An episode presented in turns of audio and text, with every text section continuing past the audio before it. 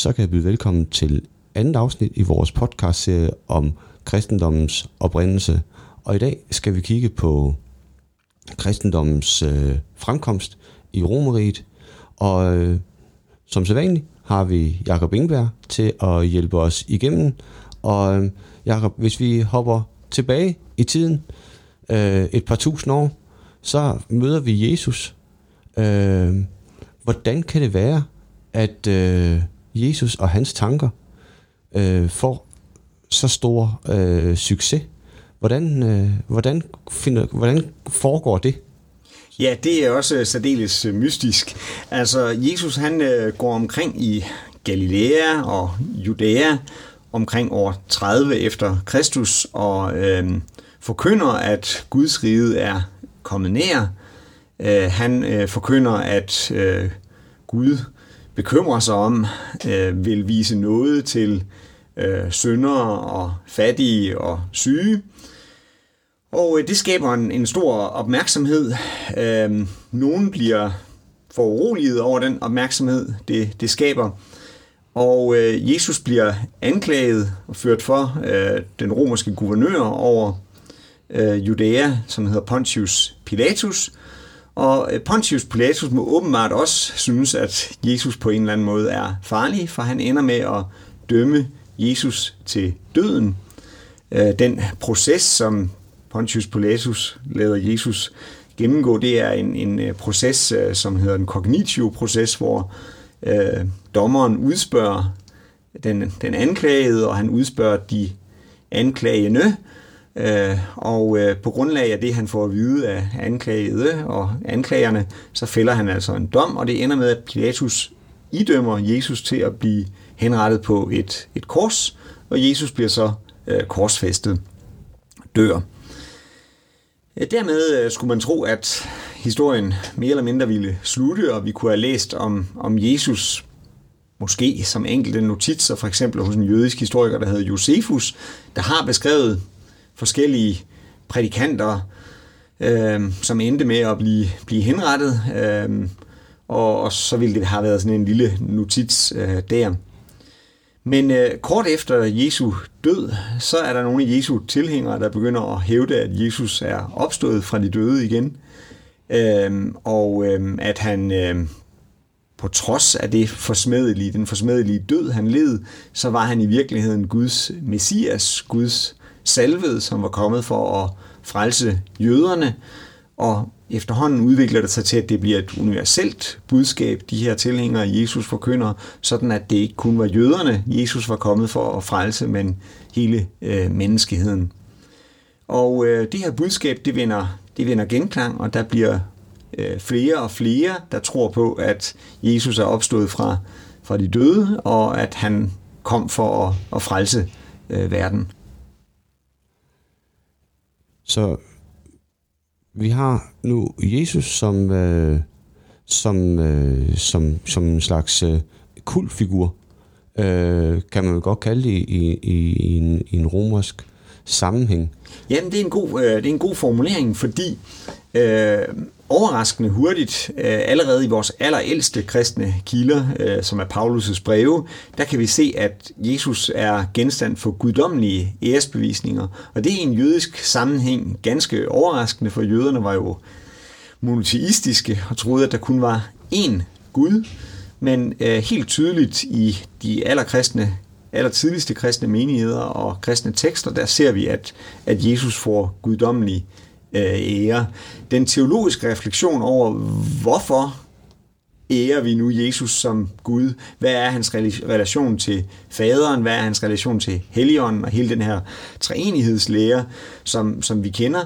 Øh, jamen den er ikke øh, med det samme fuldt udfoldet. Paulus bruger ikke begrebet øh, treenighed, men vi kan se, at de, i de ældste kristne tekster, der er der tilløb til det her, og der er øh, øh helt klart en, en, øh, en praksis med at ære øh, Jesus som øh, Gud.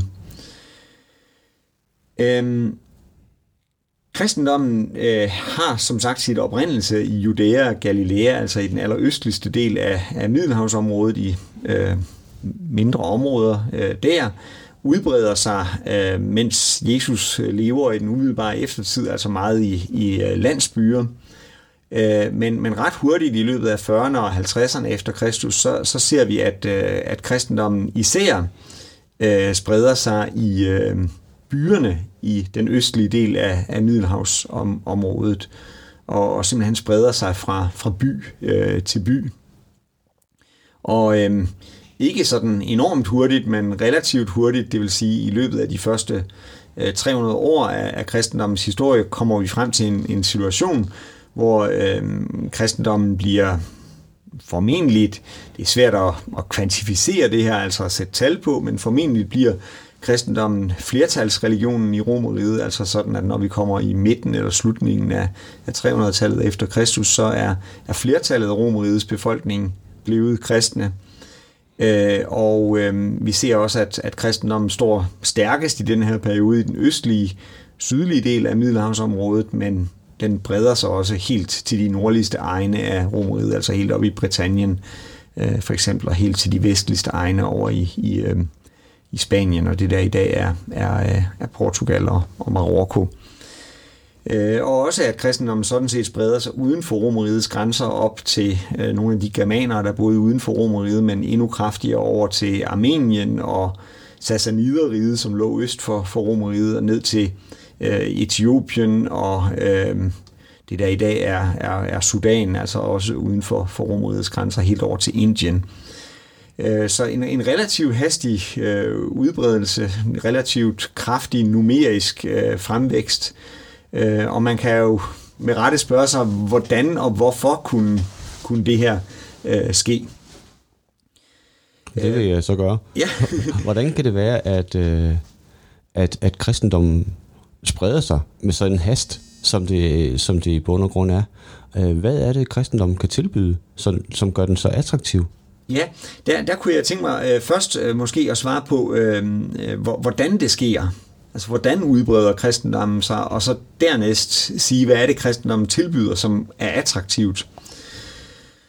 Øh, i sådan øh, ældre øh, forskning og også sådan lidt i populære forestillinger om, hvordan kristendommen udbreder sig, der øh, har man lagt meget vægt på øh, to ting. Øh, et, sådan kristne missionærers, sådan mere eller mindre professionelle missionærers aktiviteter, og her det mest berømte eksempel, det er apostlen Paulus, øh, som man sådan opfatter, at han må have rejst fra by til by, og så kan man i Bibelatlas eller historiske atlas, så kan man sådan korten lægge hans rejse færden, at så rejste han fra den by til den by, og så har han så altså øh, måske stillet sig op på en offentlig plads og forkyndt om Jesus, og så har der været nogen, der har taget imod, og så er der blevet grundlagt en ny menighed, og så har han kunne rejse videre, og, og, og, og sådan.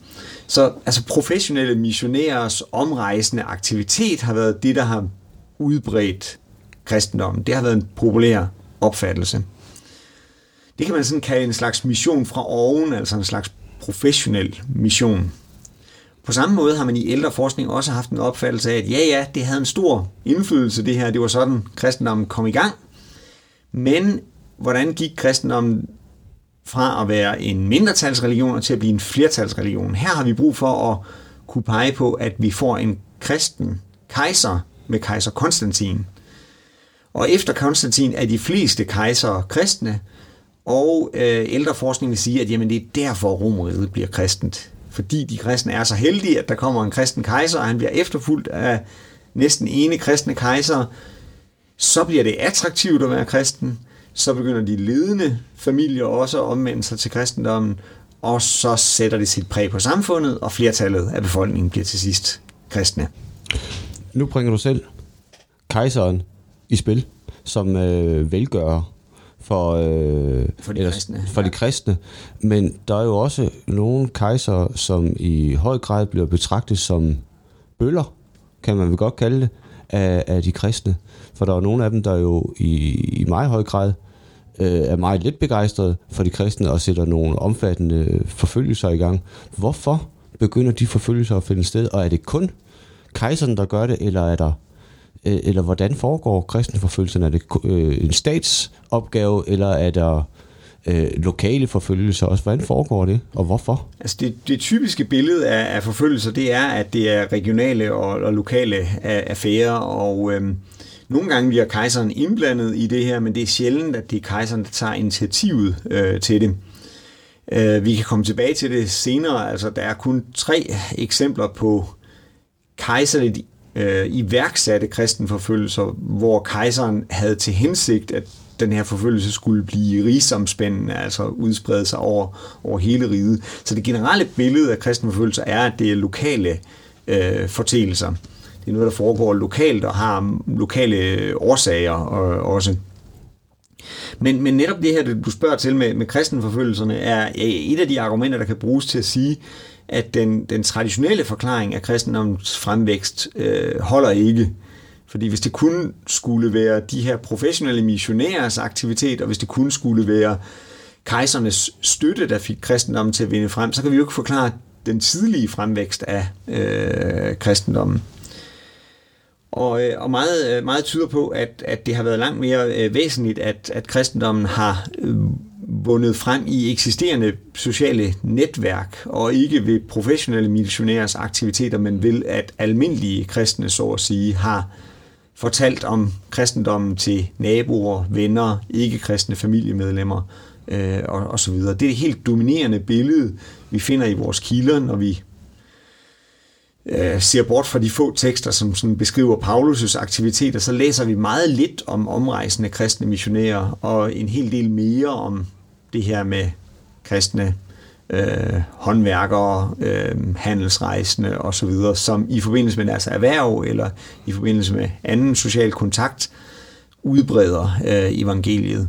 Og det, der er karakteristisk, det er, at det det billede, vi får både ved at læse øh, kristne kilder, men også ved at læse, hvad øh, udenforstående skrev om de kristne. Der er for eksempel en, en kristen, øh, eller en, en ikke-kristen filosof, der hedder Kelsos, der i 170'erne efter Kristus skriver et værk mod, mod kristendommen, polemisk værk, altså et kritisk værk om, om kristendommen. Og her øh, skildrer han, at, at det sådan er kristne øh, kvinder og børn og øh, håndværkere, der i byernes håndværkerkvarterer prædiker for andre børn og kvinder og håndværkere og, og således får kristendommen til at og, øh, og, og vinde frem. Det bringer os jo til at spørge, hvem er det? Hvem er det, der bliver kristne? Fordi ja. øh, det er jo, øh. umiddelbart skulle man jo forledes til at tro, at det var for eksempel slaver, som blev kristne, fordi at det, kristendommen tilbyder et, et, et liv efter et bedre liv efter døden, end det, og det, det, det kan jo være attraktivt, når man er slave på samfundets nederste bund, men hvem er det egentlig, der bliver, bliver kristne? Er det en plan, blandet flok, eller Ja, øh, Kelsers vil gerne tegne det billede øh, i sit værk, at det primært er øh, kvinder, børn, slaver, frigivende slaver, og at det i mindre grad er mænd, veluddannede, rige øh, personer, der bliver kristne. Øh, det er det billede, han gerne vil tegne, for det passer også sådan med antikke stereotype opfattelser af, at kvinder, børn, slaver, fattige osv. var mindre intelligente, mere gudtroende, mere i deres følelsers vold, og derfor lettere til at forledes til at falde for sådan en overtro, som Kelsers prøver at beskrive kristendommen øh, som. Men eksistensen af hans værk modsiger sådan set den tese, han gerne vil fremføre. Fordi det er helt tydeligt i Kelsers polemik mod de kristne, at han forsøger at advare ligesindede, altså veluddannede, øh, filosofisk uddannede mænd mod at blive kristne. Og han prøver at bevæge embedsmænd, kejsere, ved det han skriver til at mere effektivt forfølge kristendommen. Og han frygter i en passage i værket, at hvis ikke vi gør det her, hvis vi ikke mere effektivt får forfulgt de kristne, så vil det også ende med, at der kommer en kejser, der bliver kristen. Der er så en kristen forfatter, der hedder Origenes, der svarer på Kelsers' kritik, og øh, Origenes har ikke fantasi til at forestille sig det her med, at en kejser kan blive en, en kristen. Det er ikke kommet ind i hans forståelseshorisont øh, endnu. Men der må vi jo så sige, at det var Kelsers, der sådan set var den mest fremsynede af, af de to. Men det er ret karakteristisk, at en hel del af de tidligste kritikere af kristendommen det er netop øh, øh, filosofer. Vi har kritik af, af kristendommen hos en filosof, der hedder e- Epiktet, allerede i 90'erne øh, efter øh, Kristus, altså meget, meget tidligt. Vi har en, en, en kejser, der hedder Marcus Aurelius, der selv er filosof, og som skriver lidt om de kristne, lidt kritik af de kristne i et af sine filosofiske værker. Og vi har en ledende romersk politiker, øh, som også er filosof, der hedder Cornelius Fronto, som øh, også i 160'erne skriver et helt værk, filosofisk værk, vendt mod øh, kristendom. Og alt det her, det viser, at filosofisk dannede personer, de så kristendommen allerede som en trussel i første og andet århundrede øh, efter Kristus, og prøvede at bekæmpe den på, på skrift. En sidste ting. Øh, hvorledes betragter kejserne kristendommen? I, i, i den første øh, podcast, der snakkede vi om, at kejseren blev betragtet som en gud. Og hvis man bliver betragtet som Gud, eller opfatter sig selv som Gud, hvorledes har man det så med, at, øh, at der kommer nogen, der, øh, der ikke betragter dig som Gud, men har et niveau højere op?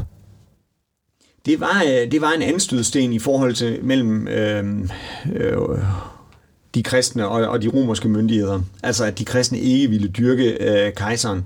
Vi ser det meget lidt i, i de ikke-kristne kilder om, om de kristne. Det er, ikke, det er ikke et hovedpunkt i den kritik, der bliver fremført mod de kristne i ikke-kristne kilder. Men at det alligevel har spillet en eller anden rolle, kan vi øh, læse ud af, af kristne tekster, fordi vi har øh, kristne forfattere, vi kalder dem apologeterne, Øh, apologi, det kender I fra, fra engelsk, apologize. Øh, så det er de kristne forfattere, der skriver forsvarsskrifter for kristendommen. Øh, skriver krist, øh, kristne skrifter, som de adresserer til enten en kejser eller til en romersk embedsmand og, og siger, at det er en dårlig idé at forfølge os. I bør ikke forfølge os, fordi sådan og sådan. Og der har vi i mange af de skrifter passager, hvor de kristne prøver at argumentere for, at jamen, vi er ikke farlige. For ganske vist vil vi ikke dyrke kejseren som Gud, men vi vil gerne bede for kejseren. Vi vil ikke bede til kejseren, men vi vil gerne bede for kejseren. Så vi beder også til vores Gud, til Kristus, for at det må gå kejseren godt. Han ikke må møde oprør, han må have trofaste hære, og, og, og, og så videre. Så, så de øh, giver det udseende af, at de gerne vil understøtte samfundet, men de vil altså ikke understøtte samfundet på den måde, at de beder til kejseren, eller offrer til kejseren, eller for kejseren. De vil bede for kejseren, men ikke til øh, kejseren. Men en, en større rolle også i kejsernes modstand mod, mod kristendommen har det utvivlsomt spillet, at både befolkningen, store dele af den almindelige befolkning og kejserne og romerske embedsmænd har betragtet de kristne som både ugudelige og overtroiske ugudelige på den måde, at de kristne nægtede at ville dyrke de traditionelle øh, guder. De traditionelle guder, som man anså så, som så vigtige for at sikre samfundets trivsel, øh, familiens trivsel, byernes øh, trivsel, øh, for at sikre, at der ikke kom jordskælv og oversvømmelse og hungersnød og angreb af fjendtlige hære og, og så videre. Alt det kunne blive forhindret, hvis man dyrkede guderne på ret vis. Så havde guderne magt til at sørge for, at der var, der var trivsel og fred og velstand osv.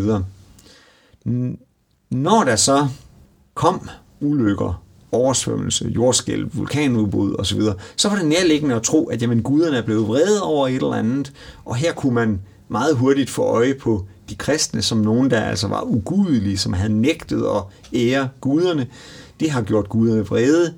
For at gøre guderne tilfredse igen, så må vi altså straffe de her øh, kristne. Så der har vi udspringet til, til mange kristenforfølgelser. Ret beslægtet med det er, at øh, de kristne gjorde jo ikke kun passivt det her galt med, at de ikke ville dyrke guderne. Men de gjorde aktivt også det, at de dyrkede Kristus, som om han var en Gud. De dyrkede deres egen Gud. Og det gjorde de med meget stor hengivenhed ifølge romerne. Og øh, det kunne også være farligt på sin egen måde. Det kunne de andre guder blive øh, skinsyge over, jaloux over. Vi får ikke æresbevisninger. Ham der, Kristus, får får æresbevisninger. Det kunne også være noget, som en romer kunne forestille sig, en romersk kejser, en romersk embedsmand, eller bare en romersk privatperson kunne forestille sig, at jamen, her har vi forklaringen på de ulykker, der er sket. Der er kommet misvækst her i vores provins, kan en romersk provinsguvernør tænke. Det må være fordi de kristne dyrker Kristus, som om han er en gud, i stedet for at dyrke de rigtige guder. Og, og derfor skal vi altså nu øh, straffe de, de kristne. Der har vi to sådan primære årsager til kristenforfølgelserne. Et, altså aktivt gør de kristne det galt, at de dyrker Kristus, og to, passivt gør de det galt, at de nægter at dyrke de øvrige guder. Og det kan vi jo så lade være udgangen på denne, dette afsnit, og øh, et emne, som vi vil behandle videre i det næste og sidste afsnit omkring kristendommens fremvækst, nemlig hvor øh, omkring Konstantin den Store, hans fremvækst, og den første kristne kejser, som, om, som øh, den første romerske kejser, som, som lader sig døbe og omfavner kristendommen.